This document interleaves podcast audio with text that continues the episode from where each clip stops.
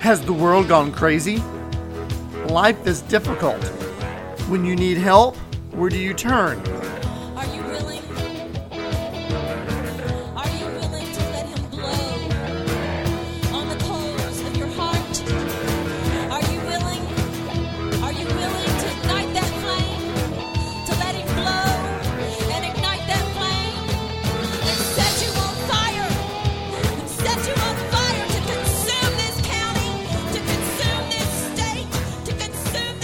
Welcome to Christian Impact, impacting your life with spiritual truth. I am Dr. Kelly Blanton, and I'm sharing practical truths in the Bible that can truly change your life. Today is March 15th, and we continue our series Words for Life. And today's word is need. Have you ever asked God to prove himself to you? Have you ever doubted that God can actually provide for your needs? Have you ever heard the voice of God and yet you still didn't believe or you rebelled and did something different anyway? Today we're going to talk about our needs.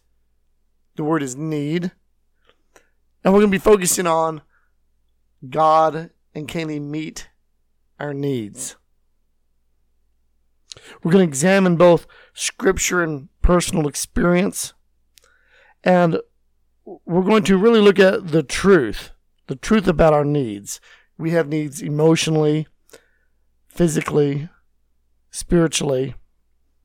And ultimately, Jesus Christ is the one who can meet all those needs. But for some reason, we don't always believe that. We don't always act upon that. And so let's let's jump into some scripture and have the Lord speak to us about our need. We begin with Exodus chapter 17, verses 1 through 7. Then all the congregation of the children of Israel set out on their journey from the wilderness of Sin, according to the commandment of the Lord, and camped in Rephidim. But there was no water for the people to drink. Therefore the people contended with Moses and said, Give us water that we may drink. So Moses said to them, Why do you contend with me? Why do you tempt the Lord? And the people thirsted there for water. And the people complained against Moses and said, Why is it you've brought us out of Egypt to kill us and our children and our livestock with thirst? So Moses cried out to the Lord, saying, What shall I do with this people? They are almost ready to stone me. And the Lord said to Moses, Go on before the people and take with you some of the elders of Israel. Also take in your hand your rod with your stick to the river and go. Behold, I will stand before you there on the rock in Horeb, and you shall strike the rock, and the water will come out of it, that the people may drink. And Moses did so in the sight of the elders of Israel. So he called the name of the place Massah and Meribah, because of the contention of the children of Israel, and because they tempted the Lord, saying, Is the Lord among us or not? Now, there's so much to this. If you just back up one chapter earlier, you see God's miraculous hand as He provides manna and quail for heaven so the people can eat. Bread from heaven, quail is meat. And by the way, quail, these birds, if you've ever been quail hunting, they don't just lie there on the ground and allow you to pick them up. And you also never see enough quail to feed millions of people. There was enough quail that the people could walk out and just pick them up, and there was enough of them birds to feed millions of people. It was a miracle. It wasn't like some birds just suddenly flew over. It was a miracle of God, and He provided food for them. A few chapters before this, God had just split open the Red Sea so that people could walk across on dry land. And he destroyed the Egyptian army with the closing of the sea. Again, miracles. And yet, here we are, a few chapters later, a few days later in the life of the children of Israel, and they're screaming about not having water to drink. They're already not only just willing to impeach Moses, let's get rid of him for our thirst, but they're ready to stone him. They're ready to kill him. And we see a valuable lesson here that people can get so focused on the crisis and their suffering that they're unable to see beyond what God can do to deliver them. Now, think with this. We're the same way. Sometimes we get so focused on our suffering in a crisis that we forget how powerful and miraculous God can be. We forget his goodness. We, we forget what he just demonstrated to us. And Moses again has to demonstrate God's plan. He has to demonstrate God's mercy. None of these people asked God for water. They just complained to Moses, and said, Why are we going to die? And yet, God, he was never asked, but yet he mercifully said, I'll give you water. No, Moses might have asked, but the people never went to God and asked for this. God, out of his mercy, out of his love, provided something that wasn't asked for. And he told Moses to go forth and to do this. It was it was his plan, and he was going to do this. I want us to continue reading some scripture. Look at Romans chapter 5, verses 1 through 8. It says, Therefore, having been justified by faith, we have peace with God through our Lord Jesus Christ, through whom also we have access by faith into this grace in which we stand and rejoice in the hope of the glory of God. And not only that, but we also glory in tribulations, knowing that tribulation produces perseverance, and perseverance, character, and character, hope. Now, hope does not disappoint because the love of God has been poured out in our hearts by the Holy Spirit, who is given to us. For we were still without strength. In due time, Christ died for the ungodly. For scarcely for a righteous man will one die, yet perhaps for a good man someone would even dare to die. But God demonstrates his own love toward us, in that while we were still sinners, Christ died for us. This is a powerful passage, and I know at first glance this has nothing to do with need in Israel wanting water. But we need to get something down before we really get into what I consider the meat of what I'm talking about with with with our need here. And that's that Jesus has provided us with some things. We talked about justification, we talked about peace, we talked about uh, character and hope. And I want to stop first and look at a process that, that, that that's written here in Romans that, that Paul, the Apostle Paul, he's the one that's writing this, uh, points out. And he talks about we glory in tribulations. That's hardships. It's the crisis. Because he says, knowing that tribulation produces perseverance. So we go through hard stuff and it produces perseverance. Now, perseverance isn't just faith. I mean, excuse me, faith, patience. It's more than that. Perseverance means you you endure, you go through this, and that perseverance produces character. And you say because you you endure it, you you overcome it, you go through it, it develops a character in you, and this character produces a hope and your hope doesn't disappoint you because God has poured out his love in your life. He's poured out his love in your life, and now you have this hope that you know that God can provide. He can see you through. That's why it says, when we were without strength, when we were without, Christ did this for us. While we were sinners, Christ died for us. That's, that's hope, that we rejoice in hope. Now, if we go through tribulation, hardships, and we don't persevere, it doesn't produce perseverance and patience, then we take shortcuts. We want to get out of it quickly. We, we don't we don't want to, to, to suffer and go through this. We just want an answer. Well, without that, we don't get character.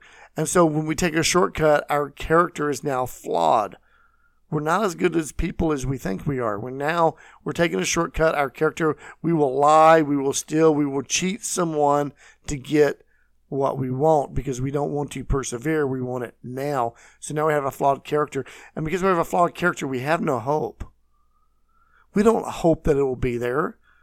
That's why we lied, cheat, still cheat, whatever to get what we want because we don't want to have to endure. We want what we want now because we want to end any type of crisis or tribulation.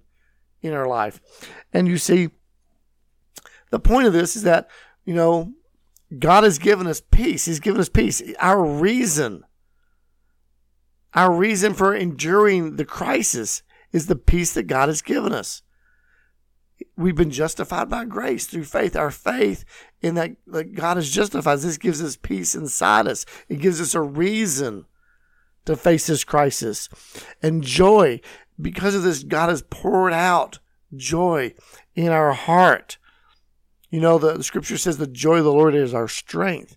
And He's pouring out this strength, this joy into our hearts, makes us overcomers. Uh, overcomers. And because of that, we have confidence.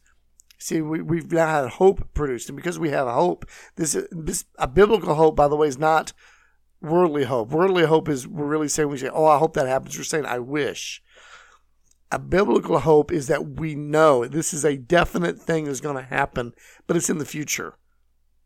So when I hope biblically, I'm hoping I know something's going to happen in the future, and that's what I'm putting my my what confidence in. And see, that's what God has given us in this passage. He's given us confidence. We've been reconciled to God, and now we have confidence.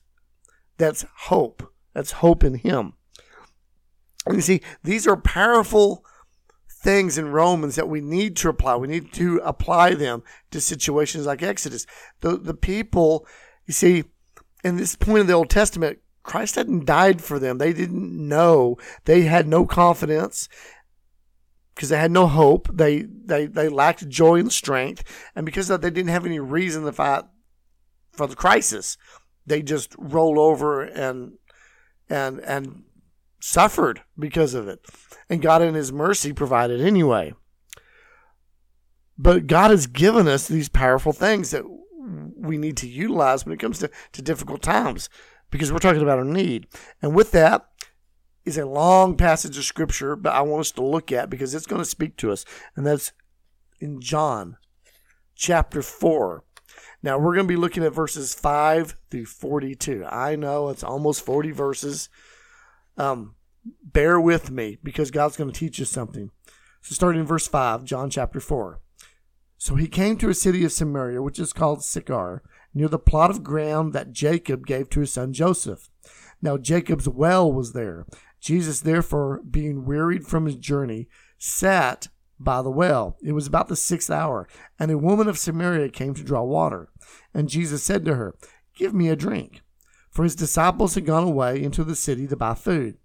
And then the woman of Samaria said to him, How is it that you, being a Jew, ask a drink from me, a Samaritan woman? For Jews have no dealings with Samaritans. And Jesus answered and said to her, If you knew the gift of God, and who it was who says to you, Give me a drink, you would have asked him, and he would have given you living water. And the woman said to him, Sir, you have nothing to draw with, and the well is deep. Where then do you get that living water? Are you greater than our father Jacob, who gave us the well and drank from it himself, as well as his sons and his livestock? And Jesus answered and said to her, Whoever drinks of this water will thirst again. But whoever drinks from the water that I shall give him will never thirst. But water that I shall give him will become in him a fountain of water springing into everlasting life. And the woman said to him, Sir, give me this water that I may not thirst, nor come here to draw. And Jesus said to her, Go and call your husband and come here. And the woman answered and said, I have no husband. And Jesus said to her, You have said well, I have no husband. For you have had five husbands, and the one you are with now is not your husband. In that you spoke truly. And the woman said to him, Sir, I perceive you are a prophet. Our fathers worshipped on this mountain, and you Jews say that in Jerusalem is the place where one ought to worship. And Jesus said to her, Woman, believe me, the hour is coming when you will neither on this mountain nor in Jerusalem worship the Father. You worship what you do not know. We worship what we worship, for salvation is of the Jews. But the hour is coming, and now is, when the true worshippers will worship the Father in spirit and truth. For the Father is seeking such to worship him. God is spirit, and those who worship him must worship him in spirit and truth. And the woman said to him, I know that the Messiah is coming, who is called Christ. And when he comes, he will tell us all things. Then Jesus said to her, I who speak to you am he. At this point, his disciples came and they marveled that he talked with a woman. Yet no one said, What do you seek? or Why are you talking with her? The woman left her water pot and walked away into the city and said to the men, Come, see a man who told me all things that I ever did. Could this be the Christ? Then they went out of the city and came to him. In the meantime, his disciples urged him, saying, Rabbi, eat. But he said to them, I have food to eat of which you do not know. Therefore his disciples said to one another, Has anyone brought him anything to eat? Then Jesus said to him, My food is to do the will of him who sent me and to finish his work. Do not say, There are still four months, and then comes the harvest. Behold, I say to you, lift up your eyes and look to the fields, for they are already white for the harvest. And he who reaps receives wages and gathers fruit for eternal life, that both he who sows and he who reaps may rejoice together. For in this saying is true, one sows, another reaps. I sent you to reap for which you did not labor. Others have labored, and you have entered into their labors. And many of the Samaritans of that city believed in him because of the word of the woman who testified. He told me all that I ever did. So when the Samaritans had come to him, they urged him to stay with them, and he stayed there two days. And many more believed because of his own word. Then they said to the woman, Now we believe, not because of what you said, for we ourselves have heard him, and know that this is indeed the Christ, the Savior of the world. Now there there is so much here. And I'm going to try to, in our short amount of time together, to talk about our need and how God can can can meet that need, can can can speak to us. But we have to we have to get our eyes off our crisis. Just like those Israelites that were thirsty, they forgot about all the miracles. They forgot about the food. They forgot about the part of the Red Sea. They forgot everything. All they could think about was they was thirsty and they wanted now. There was no hope. There was no perseverance, and they just wanted now. Here, here comes this woman. Now, this woman's coming up to this well. She's got needs. She's got physical needs. She needs water. She without water, she can't live. She needs to drink it. She needs it for her home. She needs it to, to clean her clothes. She needs it to clean her kitchen utensils. Water is necessary for survival physically. She has emotional needs. We know that because she's had five husbands and another man now. She that's emotional needs. She has needs emotionally with her relationships. But ultimately, she has a spiritual need for God. She doesn't know God. It's just a religious thing. And we're going to see how she she responds to this because so many times in, in her questions, um, she responds to to Jesus's prods with certain reactions. And so and of course here's Jesus and he is the answer to all of her needs. But he's not exactly what she expected. There's Jesus standing there and she's got these needs, but she wasn't expecting to find her needs fulfilled in the answer that was standing right there. And often that's like you and I we have these needs and we we we want God to miraculously meet them. But we have these preconceived ideas.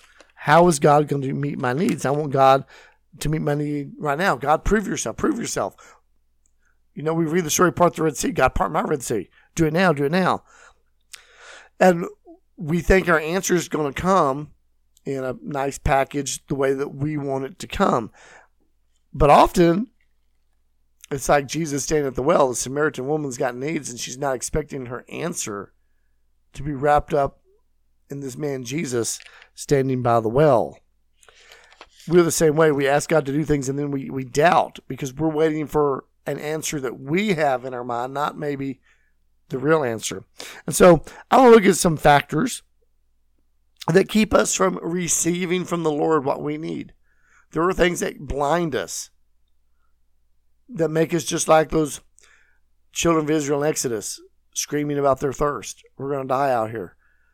Or like this woman at the well, who points up many of these defenses. And of course, at one point, her eyes were opened, but we're going to go through some of these. So, number one, prejudice. prejudice. Prejudice. See, the first thing Jesus said when he meets her there and he starts speaking to her, she's like, well, why are you talking to me, a Samaritan woman? Now, I know that may not ring for you and me, but Samaritans and Jews speaking, there is high prejudice between Samaritans and Jews. Today, we live in a world where there's a lot of talk of prejudice, there's talk of racism, there's talk of these these things. Jesus breaks that and he breaks that mold and he crosses over streams. And sometimes our prejudice does not allow us to see the answer to our needs. We have to be able to see through things that are different, that we don't like. The next thing we see here is what I call pragmatism. I guess pragmatism word other people use, but I know sometimes when I use it, people look at me like, "What does that mean? What what what are you, what are you talking about there?" And let me let me give you this just not necessarily a Webster's dictionary definition, but when I'm talking about this, pragmatism means you just can't make sense of what God is providing for you.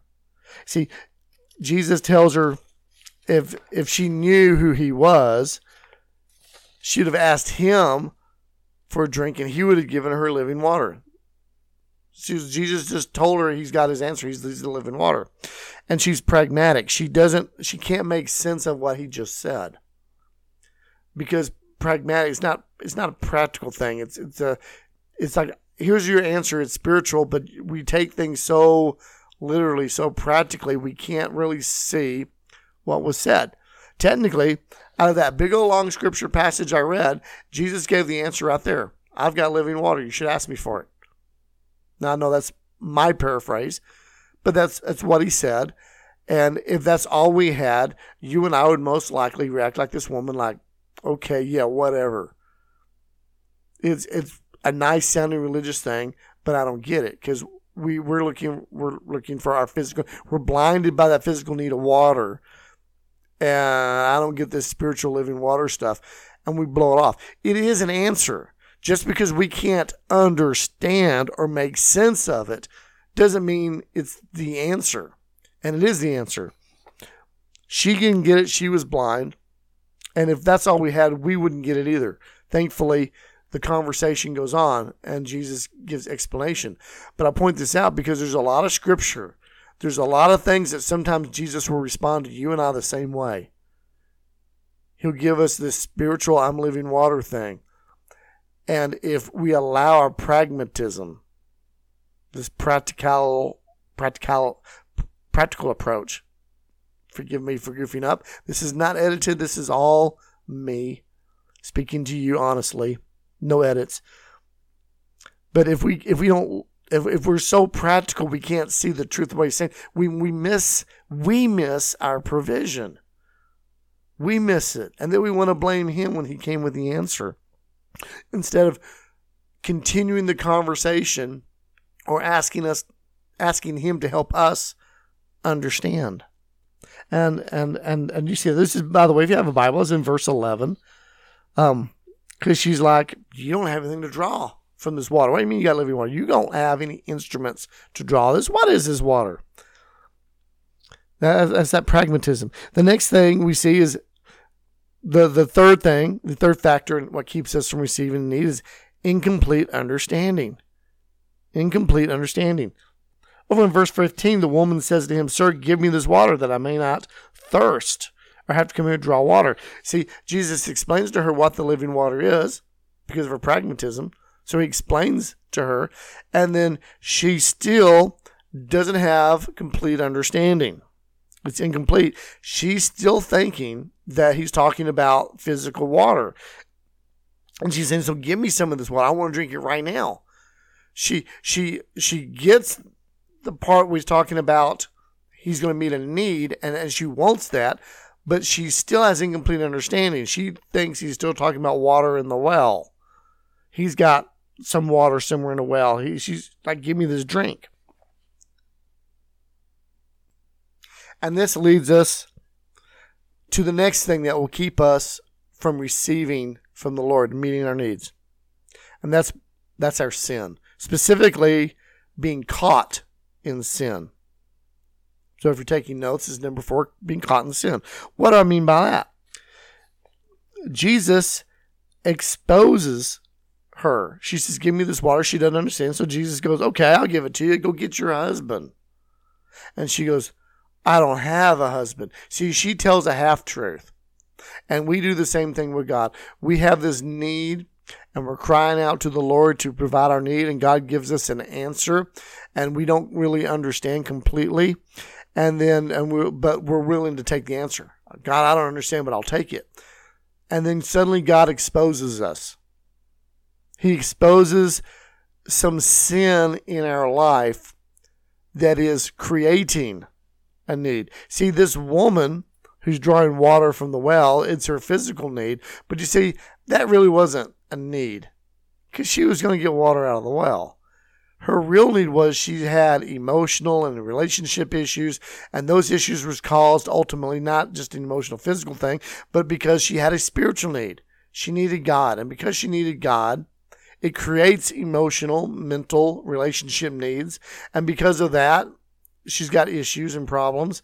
And Jesus has just used her need for water to get to this point because he's trying to fulfill a deeper need.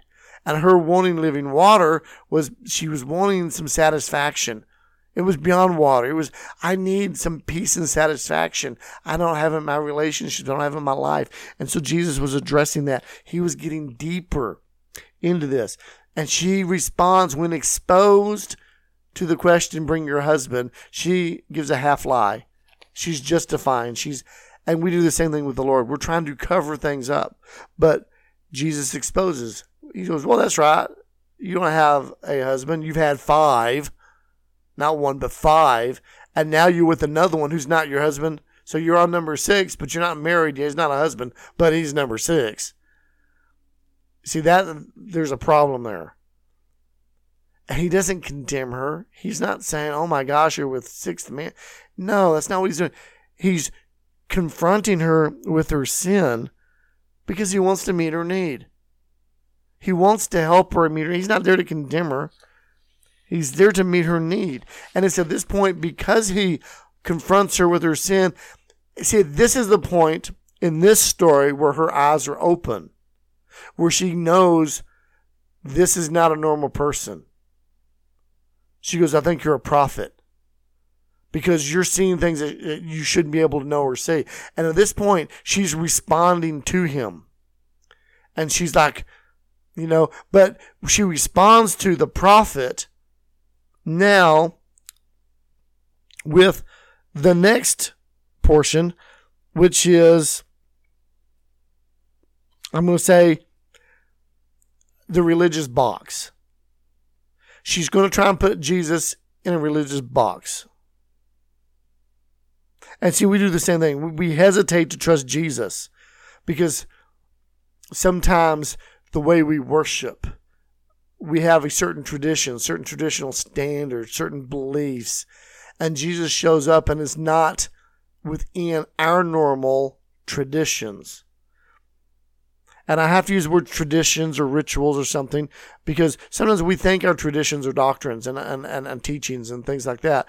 But they're man-made. They're not. It's not scriptural. It's not in the Bible. Jesus. Jesus is the Word. He is the Bible. He is.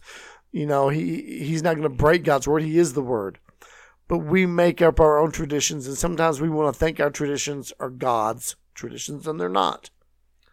And he shows up, and and so because he shows up and he's meeting our need that's a little different, we we become hesitant, and that's what this woman does. Is she goes into this religious shell, and she gets into the argument. Well, you Jews say we need to worship in Jerusalem, and we Samaritans, we worship on this mountain. And she wants to get into this debate about what? Where do you worship?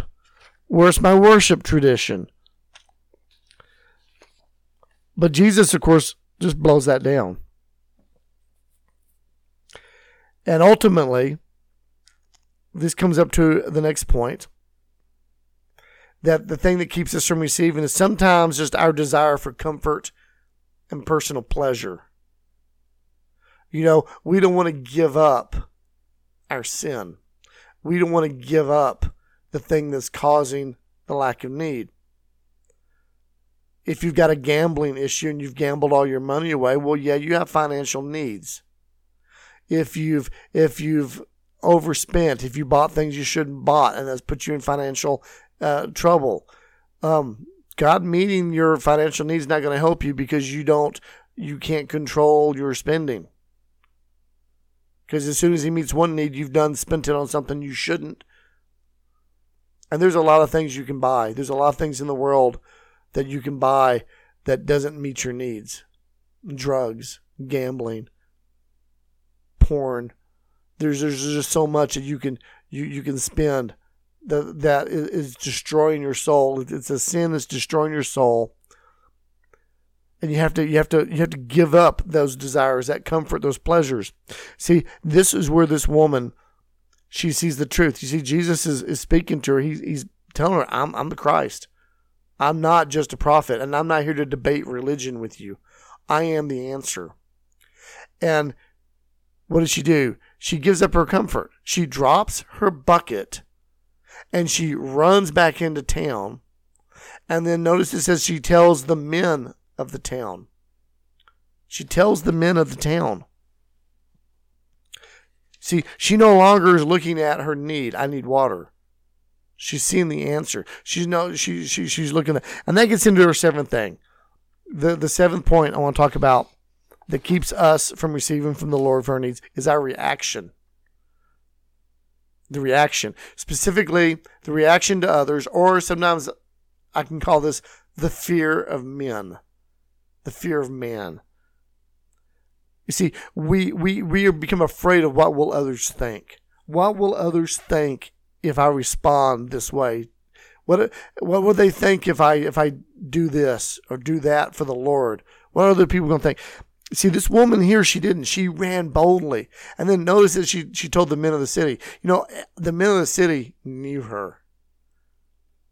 She was on man number six, and she probably had another line of men. And by the way, it doesn't say this in scripture, but I bet the men she was talking to was the same men hanging out in the same places that she was finding them at. These weren't your godly men. These were these were men that were seeking women. And she went and she told them, and she told them what had happened, and they came out. She wasn't afraid of what they would think. They heard her, they came out, and they met Jesus, and suddenly he changed them the same way he changed her. Jesus met her needs, changed her life. The men of the city came out, changed their life.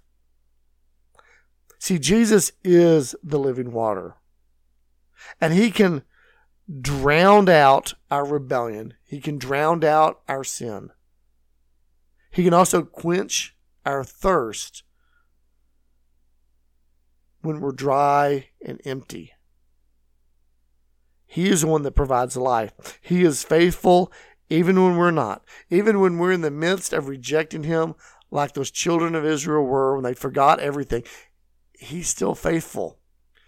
And to you and I, it doesn't matter where we are, what we're doing right now. God demonstrates His love for you right now by taking care of your sin. He paid the price and he asks you to trust him. Many of you may have needs today. Jesus Christ can be your provider. One of my personal favorite scriptures is Matthew 6:33. Seek first the kingdom of God, and all these things will be provided. And those things are what to eat, what to drink, what to wear, where to go. These things are provided for you through Christ. So let's pray. Father, I thank you for today's word of need, God. Father, I pray that you would meet the people's needs, Lord, that you would show them that you are the provider. You are the living water, God, that can drown out the things we need drowned out, and you can quench our thirst by providing for what we need. God, help us to seek you first, for you are the answer to all of our needs. And we give you praise in Jesus' name. Amen. So thank you for listening to this podcast. You can catch up on other words for the weeks in our series Words for Life. You can find that at our website at www.christianimpact.net. You can also learn more about our ministries and what we do uh, as far as teachings, discipleship, things around the world. And we look forward to meeting you again here on Christian Impact. Until next time, God bless.